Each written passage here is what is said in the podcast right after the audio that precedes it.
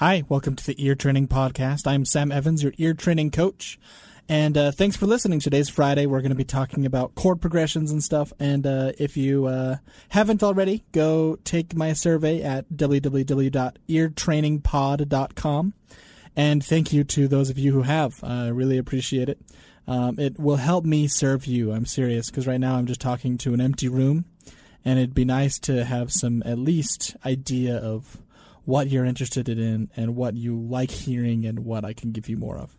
So, anyways, uh, without further ado, today we're going to talk about a topic that is, uh, I think, a little more harmonically advanced than I've done before. Um, but I think this is something many of you are ready for, or maybe could be a challenge for some of you who don't think you are, but you actually are. So uh, here's the basic concept. I'm not going to go over this for very long, but we need the basic idea down. Uh, you can you can uh, find more answers on on the interwebs and stuff, and you're always free to reach out to me and ask me, me for specific help. By the way, my email is sam at theeartrainingpodcast.com. Now, uh, that website, theeartrainingpodcast.com, exists, but it's not very much on it. And it has the podcast and nothing else. I haven't touched it. Uh, so eartrainingpod.com is the survey, but my email is sam at theeartrainingpodcast.com. So reach out to me if you want any specific help or guidance. I can give it to you. Uh, but I'm just going to go over the basic ideas because we're mostly talking about ear training. Here we go. Let's say we're in the key of C. So here's the one chord, it's a major chord the two chord and three chords and six chord. So again, two, three, and six are all minor chords in the C major. Well, actually, in any major. So two, three, six are all minor. But we happen to be able to change each of those into a dominant seven chord and use it in a functional, interesting way. So Here's 2 minor, and here is 2 7. The interesting thing about every seventh chord, this is serious, every seventh chord, uh, sorry, every dominant seventh chord wants to jump up to a fourth above or jump down to a fifth below. It's the same thing. So 2, 2 7 really wants to go to 5. Likewise, 3 7 really wants to go to 6. And 6 7 to go to 2. So, what I'm going to give you today is I'm going to play a melody for you, or play a chord progression. These are awesome keys, by the way. I just bought them.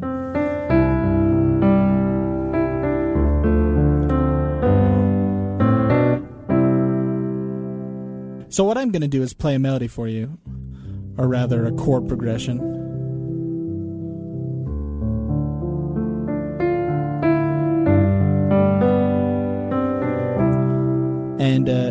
Entire thing is going to be sticking to the major key,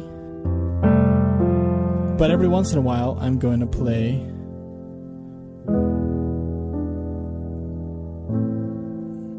a uh, secondary dominant chord. That means I'm either going to take two, three, or six and make it dominant.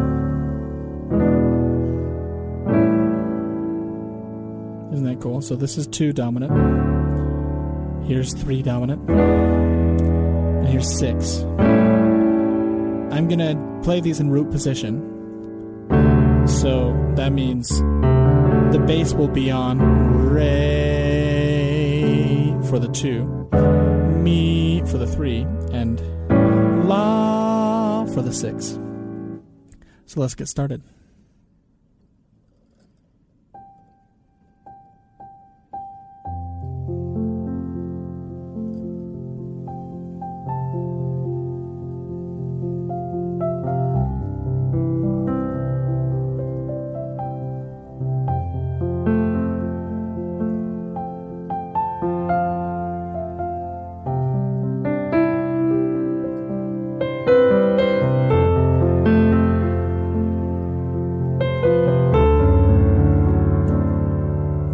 2 7 So it wants to go to the five. So.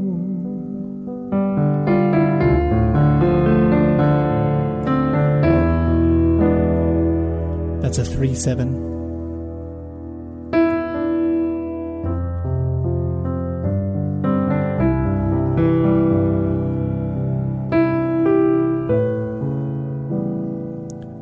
This right here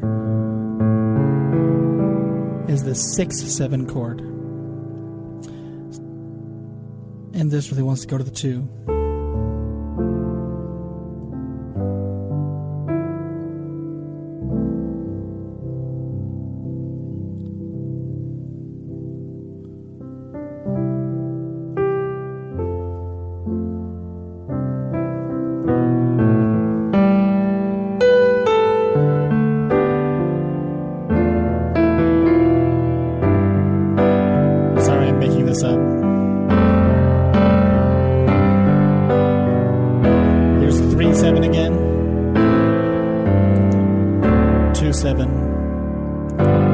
5 7. So, to talk about accidentals for a second,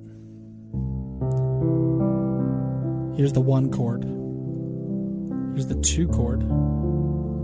My naturally it's minor. If you want to make it a two dominant seven, all you have to do is uh, give us a fi. So re fi la do. So then the fi wants to go right to the so. Same with the three chord. Naturally, it's the minor. If you want to make it a seven, you go mi si, which is a sharp five. Ti re mi si ti re.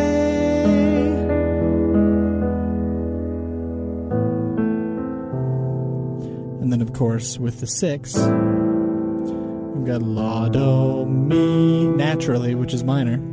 Uh, but to make it dominant, we just need la di mi. So a sharp do.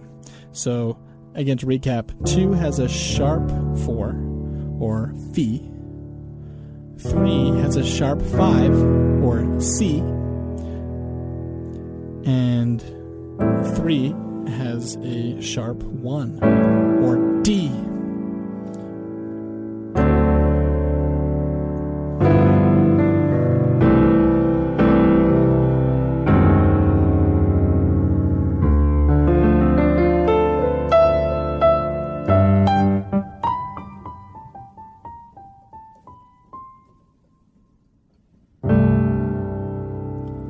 Okay, uh, so if that was intimidating for you, uh, then um, that's okay. I understand because I because I've been sort of catering to uh, a kind of a beginning audience, so forth. But I just want to ex- start exposing you to an idea that um, that we have accidentals, and we can start recognizing these chords. So I'm going to do this in a different key and uh, give you another shot at recognizing these chords. You ready?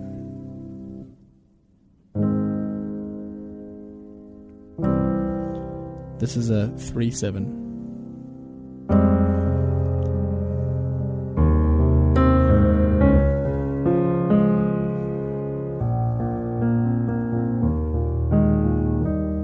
The rest of that was diatonic.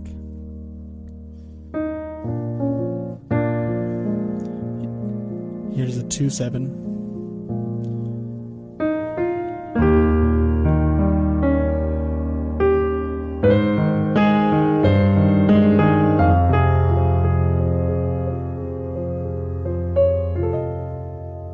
That right there is a 6 7 chord.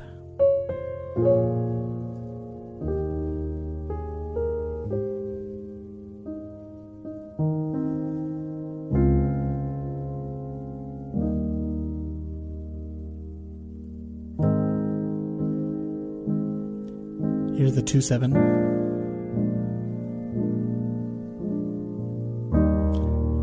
Here's a 5 going to the 3, 3 7.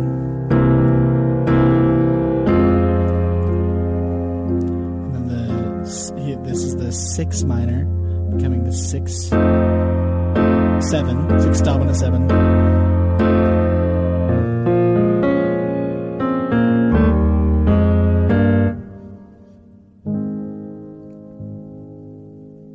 So to talk about the theory behind this a little more, uh, the reason they're called secondary dominants uh, is because a dominant chord is usually the five chord, right? Like uh, we've got do, do, re, mi, fa, sol, la, do, and so. The chord, the dominant chord built on so, is diatonic, so it sticks to the key, and it lands us directly back on do. So we, uh, I don't know why it's called dominant. It is used a lot, so I guess that's one reason it could be dominant. Um, but the basic idea is it's it's dominant and it leads up to something else, right? Secondary dominant means we're not within the key, but we're still using it like it's a dominant chord. So a 2 7 going to a 5 sounds the same as a 5 going to a 1. That's because the intervallic relationships are the same.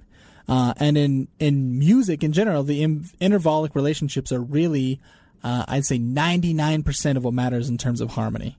Some people could argue that C sounds better than D, and I have never been able to hear that. You might have favorite keys to play in and maybe to hear, but in terms of sounding the same, uh, I think Yankee Doodle in this key.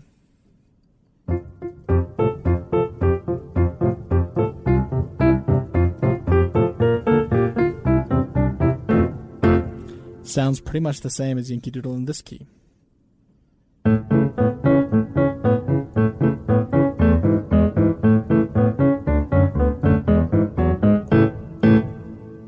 Fair enough.